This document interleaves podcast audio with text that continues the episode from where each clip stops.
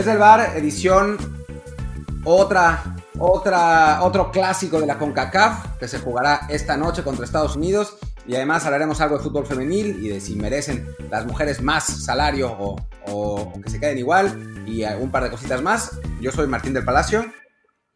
¿Qué tal? Yo soy Luis Herrera, quizás debimos decir desde el bar edición express, porque bueno, será una edición rapidita, un poco más así como que para anunciar lo que haremos hoy eh, con el partido México-Estados Unidos. Así que hoy no les recordaré en dónde estamos en cada plataforma de podcast, sino más bien les, les diré que esta noche en el México-Estados Unidos vamos a estar en Twitch, en el canal de Martín, que es Martín del Palacio, así todo corrido. ahí vamos a comentar el partido en directo, todo lo que está pasando con la selección mexicana con Estados Unidos, que es, si no me equivoco, las 7 y media tiempo de México así que me tocará a mí un poco, un poco muy, muy tarde para mí, pero no importa. Yo siempre de madrugada estoy, temprano, estoy, despierto, así que para qué me hago tonto. Ahí estaremos, 7 y media de la tarde, noche, eh, tiempo de México, en el canal de Martín en Twitch, Martín del Palacio de Corrido. Y si por cualquier razón su canal fallara, nos vamos al mío, que es también Luis RHA. Entonces ahí nos pueden seguir en, el, en lo que será el juego de hoy. Y también ya sea que escuchen esto más tarde a lo mejor y ya pasó el partido, pues igual nos pueden seguir por favor, que también hacemos streams muy, muy seguido sobre temas de fútbol, eh, autos en mi caso, yo acabo de hacer uno sobre Checo, Pato, War y demás, y más y más que verá también en Twitch que haremos por ahí, entonces ahí está el comercial de hoy. Y dicho esto, pues hablemos un poquito de eso, ¿no? De lo que es este México-Estados Unidos, este nuevo clásico, aunque la verdad el de hoy no pinta tan, pues, tan apretado como otros, ¿no? No, no. A ver, ni tan apretado ni tan importante, ¿no? Porque al final de cuentas, los dos equipos ya están calificados a, la, a las semifinales, simplemente se van a, eh, pues, discutir qué posición, quién va a enfrentar a Canadá y quién va a enfrentar a Honduras, porque por lo que se ha visto en la primera jornada, en las primeras jornadas del otro grupo, parece que los hondureños son mejor equipo, entonces terminarán en primer lugar. Además, pasan con el empate sobre Canadá, una Canadá que es muy inocente, eh, no, no, no, se ve, no se ve muy claro qué que, ninguno de los dos equipos realmente le puedan hacer sombra a, la selección mexicana, pero bueno, siempre jugar contra Estados Unidos va a ser importante. Además, bueno, si la selección sub-23B de Estados Unidos nos gana, pues es un mal, mal presagio para los Juegos Olímpicos, así que, creo que tiene, tiene su interés el partido, sin duda, y bueno, también ver a esta selección olímpica, ¿no? Que la hemos, hemos visto muy poco, lleva solamente dos partidos reales en la práctica y pues es, un, es quizás el, equipo que disputará el torneo más importante de México de aquí al final del verano. Bueno, no, sé si era la, selección B de Estados Unidos. Según Twitter y Hércules Gómez y algunas personas es hasta la C la que envió Estados Unidos, porque veías que pueden armar como seis selecciones menores y aparte otras cuantas de la mayor, ya, ya están vueltos locos con sus europeos. Pero bueno, la verdad es que sí, pues evidentemente al ser un torneo que no cayó en fecha FIFA, salvo lo que será justo el, el partido de, pues este último partido y las semifinales, pues los, los europeos se quedaron fuera en casi todos los casos. Y sí, ni Estados Unidos ni México traen a todo lo mejor que podrían traer en, cada categoría. Si bien hay que reconocer que sí, Estados Unidos tiene más bajas de las que nos tocan a nosotros.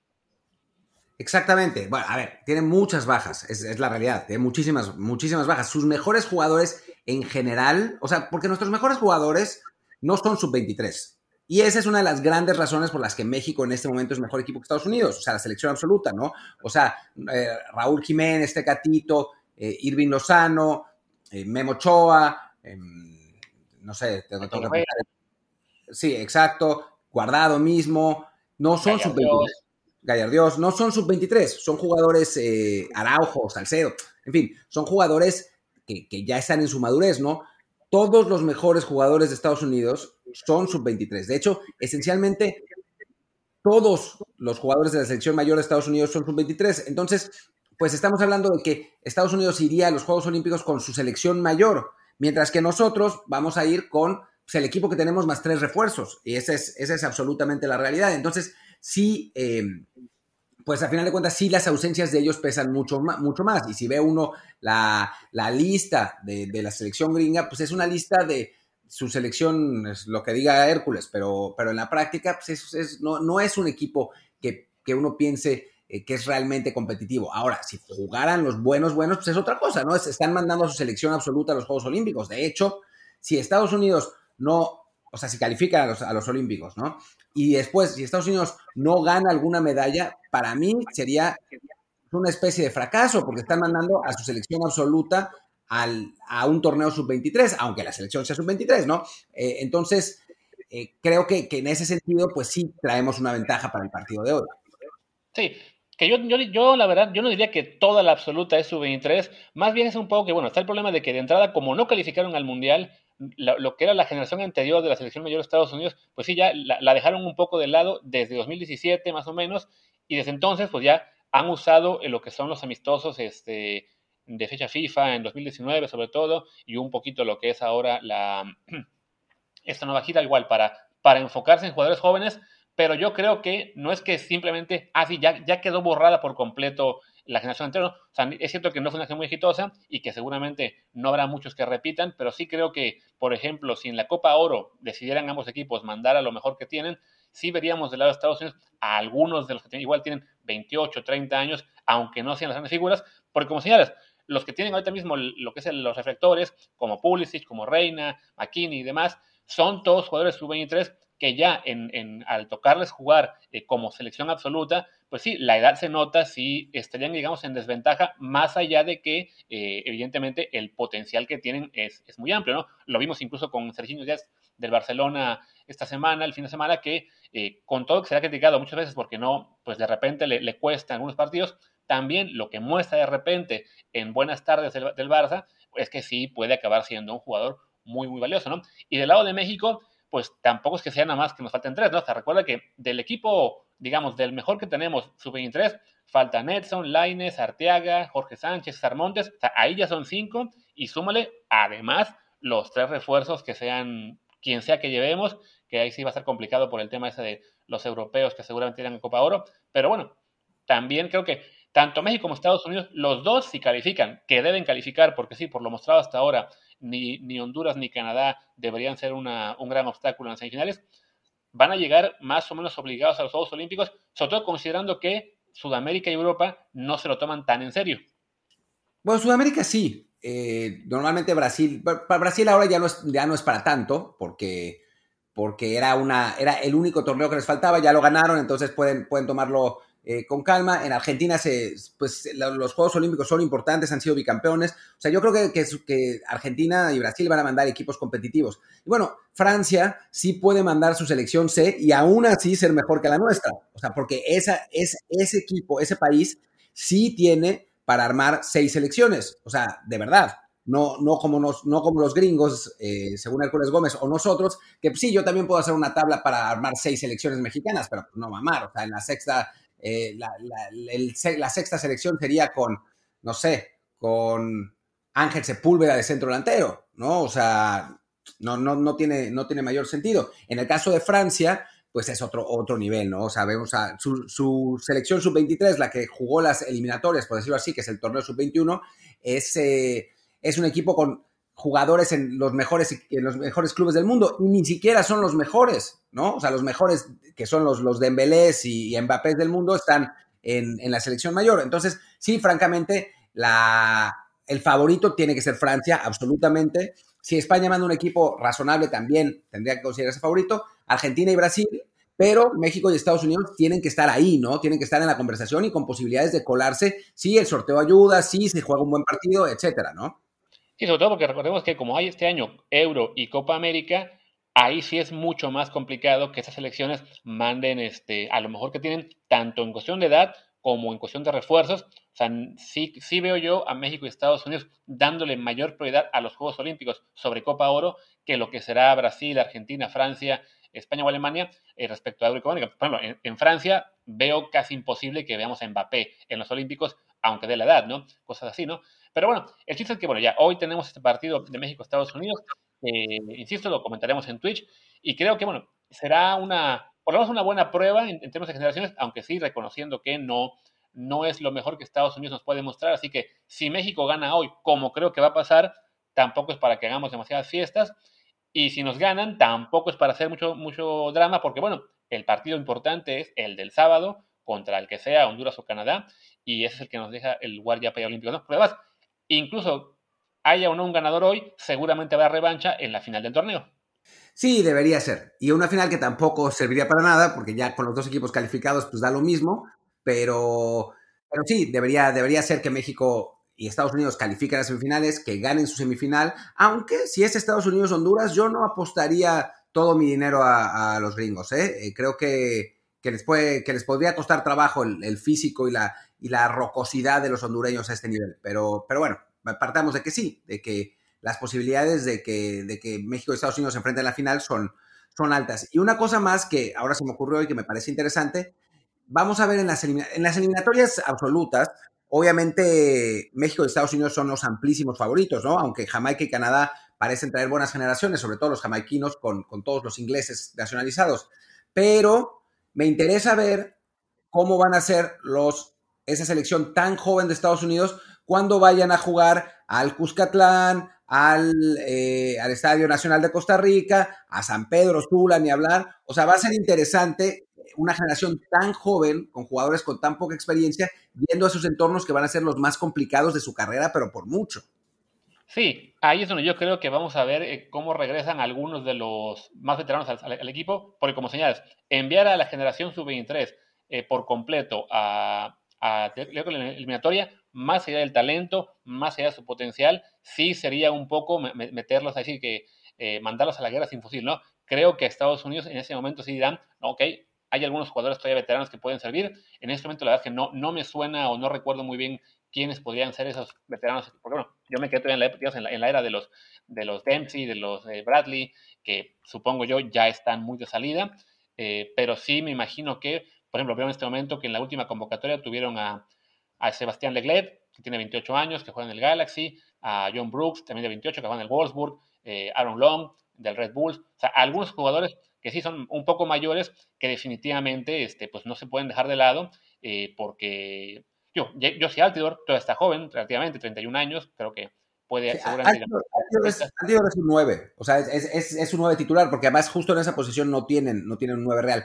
Pero, güey, o sea, si ves a los a los mayores de 24, 25, tampoco es que tengan mucha experiencia, ¿no? O sea, Zach Steffen, que es el portero titular ahora, tiene 25 y juega en el Manchester City, lo que quieras, pero, pero tampoco es que, o sea, es, titular muy recientemente, ¿no? Matt Miasga, que también es, eh, es mayor de 25, es terrible y además eh, no tampoco era, titular, ¿no? Aaron Long, de, 28, que juega en, el Red Bull, tampoco, tampoco es que, sea un jugador con, con, mucho camino. Incluso los mayores, o sea, realmente los gringos tienen, entre comillas, suerte, no es solamente suerte, de que el recambio generacional les haya sido tan bueno, porque si esta generación, la generación de los, los 21, 22, no estuviera tan bien, no tienen jugadores mayores de 25 con, con experiencia y con talento como para competir. Es interesante eso, ¿eh?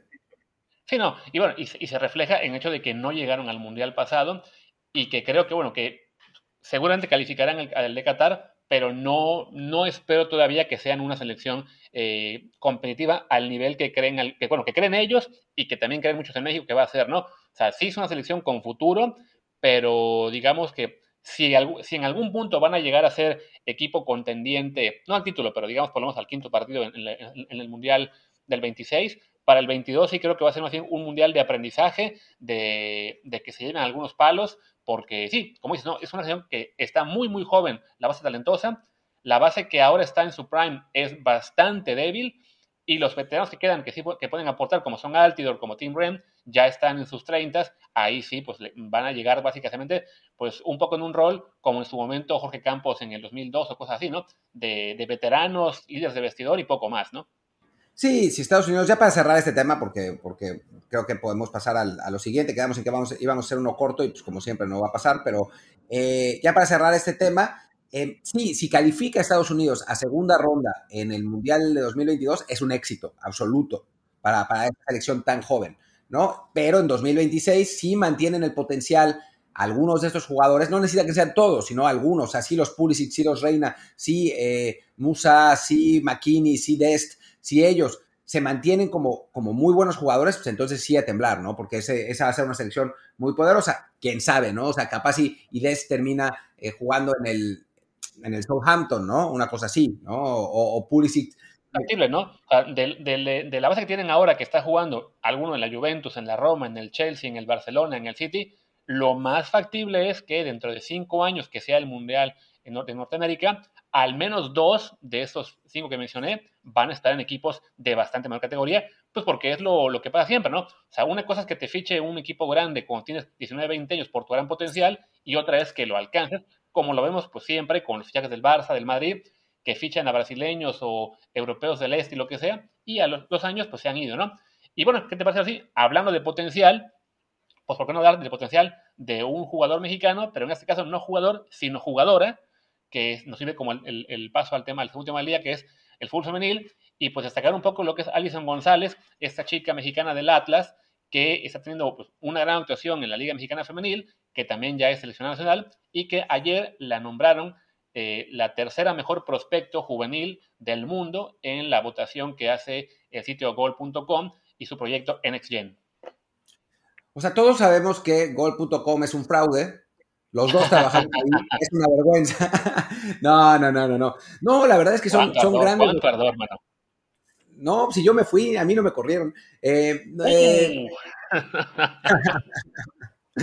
eh, no, hablando en serio, no, y además, gol.com, nosotros ayudamos a formar lo que es ahora. Pero, en fin, el caso es que, es una gran noticia, la verdad, y para no es que sea una jugadora mexicana que esté en este momento en, pues, Europa, ¿no? En, la liga francesa, que es quizás la mejor del mundo ahora, o la inglesa, ¿no? Sino es, una, es seleccionada nacional que está en la nueva Liga MX femenil, que muestra un poco el desarrollo de esa liga, ¿no? Ya, ya entraremos un poco más a fondo en los próximos dos, tres minutos, pero, pero creo que, que, que la mejor noticia que pudo tener el fútbol femenil mexicano fue la creación de la Liga MX. Sí, quizás eh, por el momento la infraestructura es un problema, eh, los salarios no son los que, los que deberían ser, y ahora hablaremos de eso específicamente, eh, pero el hecho de que estén en competencia constante con la misma periodicidad, digamos, de las ligas grandes del mundo y la Liga MX varonil, con equipos que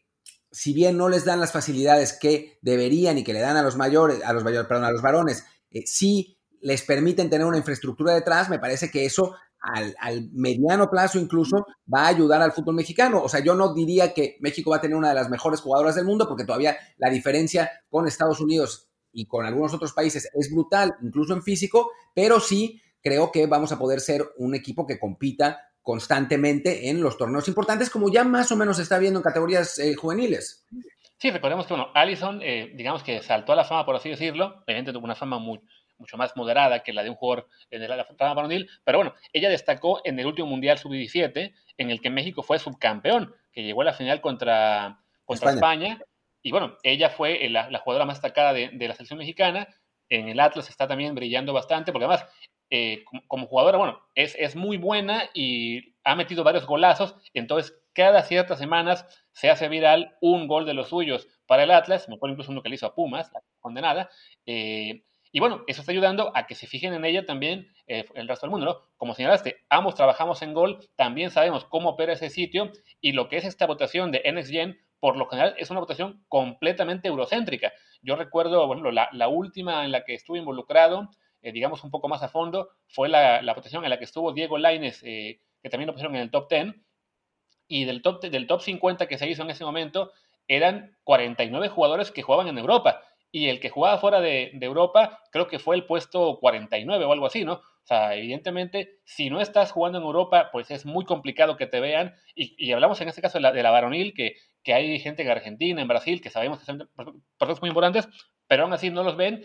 Y pues, en el femenil ni se diga, ¿no? Es, es un fútbol mucho menos desarrollado el que hay en general este, en ligas importantes. Las que hay son básicamente las europeas, que también tienen su Champions League, sobre todo con los equipos de Francia, que son muy dominantes, y, las ligas, y la liga estadounidense. En México es un proyecto apenas que arrancó, que tiene unos 4 o 5 años, si no me equivoco, y que ya haya una jugadora mexicana en la cual eh, se fijen tanto y que sí le vean ese potencial, pues sin duda es una cosa muy, muy alentadora, porque sí, no, o que México no es este, en este momento una, pues, ni una potencia ni nada por, por el estilo en el fútbol femenil, pero sí se está desarrollando poco a poco eh, un mejor nivel. Tenemos además también ya cada vez más jugadoras mexicanas eh, jugando en equipos importantes. De hecho, creo que en este momento hay más mexicanas en Europa en clubes este, de primera división de las divisiones importantes que hombres. O sea, está la portera Cecilia Santiago en el PSB, está Kenty Robles en el Real Madrid, que además ya pasó también por el Barcelona y el Atlético, está también la chica que se fue al Sassuolo, que en, femenil es un equipo importante, hay una más en la Real Sociedad, una en el Reading, otra en el Eibar, que insisto, a lo mejor algunos nombres de estos equipos no suenan este, no tan importantes, pero en femenil sí lo son. Entonces sí, hay, poco a poco el fútbol mexicano se está desarrollando, también aprovechando mucho lo que es eh, la, lo, que son las, las mexicoamericanas que salen de universidades estadounidenses y, deciden jugar por México. Entonces, poco a poco, con la ayuda ahora del proyecto de Liga MX Femenil, que me acuerdo que además empezó como una liga, creo que era sub-20, sub-21 en su primer año, sin posibilidad de, de extranjeras, ni siquiera de mexicoamericanas, y poquito a poquito han ido abriendo ahí la baraja de opciones para que se vuelva una, competencia de mejor nivel, lo cual evidentemente va a ayudar a que salgan más jugadoras como Allison que, que llamen la atención de, equipos europeos y que sí, que en un futuro no muy lejano la selección mexicana femenil no solo compita o aspire a colarse a un mundial, que además es complicado siempre porque en nuestra área, ahí sí Estados Unidos y Canadá son potencias importantes y suele haber solamente dos boletos, pero bueno, México poco a poco se les acerca, eh, no para ganarles, está complicado, pero sí para ser un equipo más competitivo a nivel mundial y que ya no sea una sorpresa de repente ver que, ah, mira, llegaron a la final en un sub-17, ¿no? Sí, exactamente. Eh, estaba viendo que la jugadora del Reading es eh, nada más y nada menos que Silvana Flores, ¿no? La hermana de Marcelo Flores, el, jugador que, bueno, los jugadores, la familia de México canadienses, por decirlo de algún modo, que están en, Inglaterra. Y bueno, también su hermana, que no está todavía en la selección mayor, pero eh, que, pronto lo estará, que está en la selección sub-20, que está, si no me equivoco, en el Chelsea. Entonces, eh, entonces, sí, o sea, hablamos de, una emigración. Todavía no, no tenemos jugadoras en los torneos más importantes, más que, más que Silvana, que está en Reading, pero la, Liga Española es una liga de, muy buen nivel. Y, bueno, y también hay en Estados Unidos, obviamente, ¿no? Eh, hablando un poco de, lo de los salarios, porque ayer se armó una pequeña controversia sobre, sobre esto. Eh, y creo que viene, viene todo, vino todo unos, de un hilo de Marifer Mora, que creo que tiene razón Marifer, pero no lo explicó como debería haberlo explicado, ¿no? Que eso es lo que yo hablábamos por fuera de, del ayer, no, no, no aquí en el podcast, pero lo, hablábamos por fuera, y Marifer creo que se queda corta explicando por qué las jugadoras tienen que recibir mejor salario. Eh, y en general la crítica que, que, se le hace a esta postura es que estas futbolistas no generan lo que generan los hombres. Y eso está claro. Y creo que nadie argumenta que tienen que tener el mismo salario que los hombres. O quien lo haga es alguien que no entiende muy bien cómo funciona el negocio del, del, fútbol y de dónde salen los salarios. Pero lo que ganan sí es francamente muy poco, no relacionado con lo que generan en este momento, sino con el potencial de la liga. Es una liga que tiene cuatro años y que en principio ha ido creciendo cada año y que cada vez más va a tener eh, una, una, plataforma y una, una, visibilidad, ¿no? O sea, no, Roma no se hizo en un día. Y sí es importante poder mantener a los mejores talentos. O sea, la, la, diferencia con el fútbol varonil es que cualquiera que juegue profesional puede quedar jugando profesional y no hay problema. O sea, porque hasta en segunda división ganan suficiente como para poder tener una vida como profesional. Las femeniles no. ¿no? Entonces, tú lo que quieres como liga y como equipos es que los mejores talentos sigan jugando fútbol, que no se decidan a, trabajar de otra cosa donde puedan, donde puedan ganar más. Eso por un lado. En, segundo lugar, porque el potencial de la liga es de crecimiento, ¿no? Entonces, eh, apuesta los clubes y las televisoras, yo creo que para, o sea, para mí tendrían que apostar al futuro. Sí, no pueden pagar lo mismo ahora, digo, no, no pueden ganar lo mismo ahora, pero con la medida de que, a la medida, que pase el tiempo, van a, van a tener mayores ingresos, va a haber mayores patrocinios, va a haber más profesionalización en el entorno, ¿no? Y a partir de ahí, el crecimiento va a ser mayor. Entonces, apuesta a eso para mantener a tus mejores talentos jugando fútbol, ¿no? O sea, para mí esas, esas son las los dos factores fundamentales para pensar en que estos futbolistas tengan un salario digno. No, no estamos hablando de millones de dólares, porque en efecto no lo generan y no sería una buena inversión para los clubes. Pero un salario, un salario digno es apostar al futuro, es renovar a tu jugador, ahora sí del varonil, de 18 años por el dinero que ganaría a los 22, sabiendo que a los 22 va a ser un jugador que te marque enormes diferencias en tu club. Es lo mismo, es la misma idea detrás. Sí, sobre todo la clave aquí es, por ejemplo, en el caso de los jugadores este, mexicanos, los jugadores varones, eh, como señalas, ¿no? Se les renueva muy chicos, ¿sabes? Y ganan muchísimo dinero, no porque crean a lo mejor los equipos que ya merecen ganar una millonada, sino porque consideran esa forma de, blindarles para que sigan jugando, para que no se vayan a otro club, para que no se vayan a Europa, cosas así, ¿no? En el caso de las familias, como dices, es darles un salario que les permita seguir jugando, porque el peligro no es que se vaya una jugadora mexicana a Europa o que se vaya a Estados Unidos, el peligro es que deje de jugar, tan, así de sencillo, ¿no?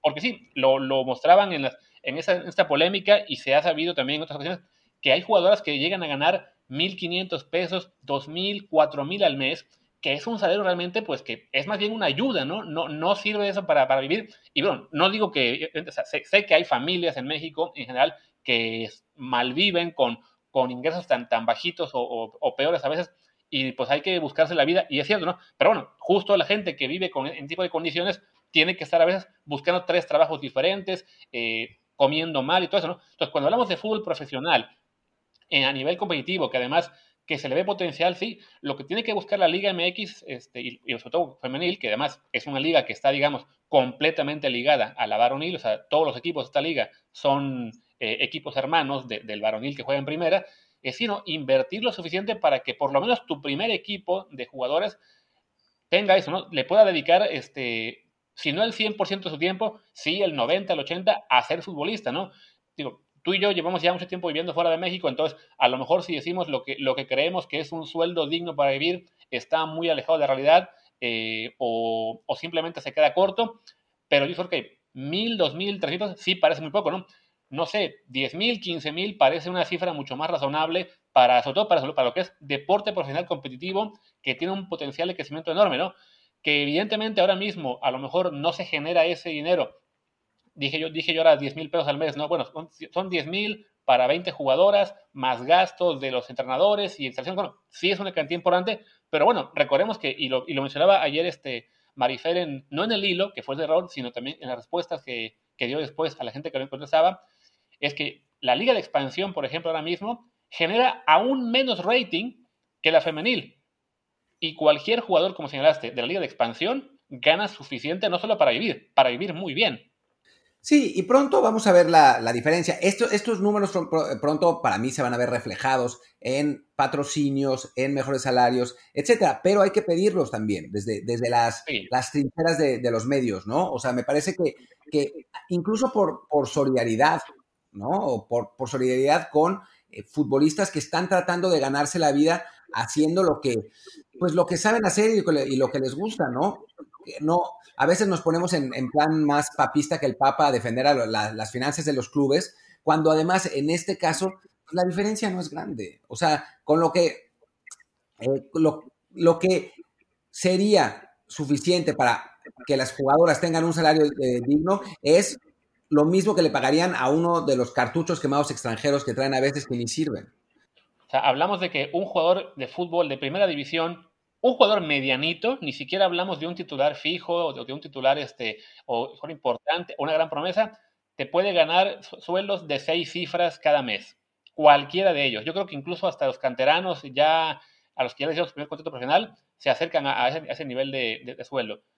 Eso lo repartes entre 20 jugadoras y sí, te, con que te ahorres a un veterano eh, que ya está en las últimas o un extranjero menos, puedes tener una nómina decente, ¿no? Eso, o sea, que las jugadoras puedan por lo menos saber que este año que viene, la temporada que sigue, que le voy a dedicar al fútbol, me puedo preocupar por el fútbol y nada más. Si después de este año a lo mejor ya este, eh, veo que no me alcanza o simplemente no, no me siento suficientemente bien, bien, compensada, ok, ya te pienso otra cosa, ¿no? Pero que sí, que durante la temporada las mujeres que están en la Liga MX no tengan que preocuparse, como se vio en este, en este hilo y en algunas este, eh, tweets que se han hecho, que se han hecho virales, ¿no? que no les alcanza ni para pagar la luz o el agua, sí es algo que definitivamente es importante, porque además, como decía, es, también apostar al potencial, ¿no? Es una liga que, como que ya dijimos, ¿no? Ya gana ratings mejores a veces que los de Liga Extensión por lo menos, ¿no? Es una liga que en, finales Monterrey Tigres ha metido eh, entradas muy importantes, incluso creo que un lleno alguna vez, en estadios como el de Monterrey, como el de Tigres, también en el Azteca alguna vez vimos buenas entradas, en, el Jalisco, bueno, creo que fue el Acron más bien, o sea, el, potencial de crecimiento ahí está, sobre todo, evidentemente, una vez que haya eh, regreso al, del público a, los, a, los, partidos, que ya pues, poco a poco está ocurriendo también ya en el Aronil. Y, y sí, también, de parte de la liga y de las televisoras que lo transmiten, pues se tiene que buscar apostar la forma de darle más y más cobertura, ¿no? Yo pensaba ayer, este, bueno, nos quejamos mucho en el lado varonil que jueguen de repente los Pumas a las 12 del día y pensamos que deberían estar en el prime time porque son por, espectáculo y por este, además por ganas que puede generar. Y es bueno, ¿por qué no darle a las mujeres que suelen jugar a veces a las 9, 11 de la mañana y que van en diferido o que van por, este, no sé, por el canal más pequeño de Fox Sports o el 2DN, que igual que no, que no lo ve muchas, ¿por qué no apostar, por ejemplo, a darles la franja del domingo a las 12 del día al fútbol femenil y ver qué pasa, ¿no? O sea, buscar fórmulas para que tengan también más exposición, no solamente en tele de paga, sino también en, abierto. Ese equipo Pumas que, que quiero quitarnos de las 12, lo mandas a las 7 de la noche del sábado y te va a generar mucho mejor ingreso y también mejor espectáculo, y así todos ganan. De acuerdo, de acuerdo. Me parece que, se deberían explorar esas, esas alternativas, ser creativos, eh, intentar hacer un esfuerzo por eh, ponerse detrás de la liga femenil y esto, para que no anden, no anden gritoneando, no significa afectar de ningún modo al fútbol varonil. Creo que perfectamente ambas ramas pueden coexistir y, tener éxito, ¿no? O sea, no es que los aficionados solamente, o sea, habrá quien no le guste el fútbol femenil y es absolutamente eh, pues, comprensible y, y, respetable, ¿no? O sea, cada quien, ¿no? Pero sí, la exposición y la, promoción ayuda a que más gente lo conozca, ayuda a que más gente se meta, ¿no? Pues entonces, pues me parece que no, no, no, no es que estén compitiendo ni mucho menos, simplemente es que cada quien encuentre su espacio y que se promocione así. Oye Luis, y pues se nos, se nos está acabando el tiempo, em, pero bueno, hablemos, eh, hablemos, mañana vamos a, digo, hoy en la noche vamos a tener el, el partido de México-Estados Unidos, como hemos platicado en mi canal de Twitch, en Martín del Palacio. Si la censura de Twitch me lo tira, pues nos vamos al tuyo, a, a Luis RHA. Y además mañana podemos tener un análisis de qué pasó en ese partido, qué sigue para México en el, en el preolímpico. Y también eh, hablaremos, no sé si mañana o el viernes, de la previa de la selección mayor varonil que va a jugar contra Gales. Un Gales que no llega con sus mejores elementos tampoco, pero que bueno, nos sigue sirviendo para que México juegue en Europa, para que los nuevos jugadores se, se, complementen y eh, para ver en dónde estamos parados, sobre todo en el camino a tratar de ser cabezas de serie rumbo Así es. Y también incluiremos un episodio, creo yo, en, seguramente el viernes, de previa de Fórmula 1, que va a ser básicamente la charla que tuve con Luis Ramírez, reportero de Fox Sports y de motorsport.com, sobre todo lo que es pues, Pérez, la, carrera, la temporada que viene con Red Bull, que arranca ya este domingo en Bahrein. Entonces también ahí tenemos otro episodio que, que del que meter. Y bueno, por lo pronto sí ya, vamos cerrando porque lo que queríamos sobre todo era, bueno, no dejar demasiado margen entre episodios como fue el de lunes y el que haremos mañana y también este promo que hicimos para que nos sigan en Twitch con el stream. Y sí, dicho esto, ya, cerremos el, de ahora, ¿no? Perfecto, perfecto. Yo soy Martín del Palacio y mi Twitter es arroba martindelp. Yo soy Luis Herrera y el mío es arroba luisrha y el del programa es arroba desde el bar POD, desde el bar pod. Pues gracias y hasta mañana. Hasta el rato. Chao, chao.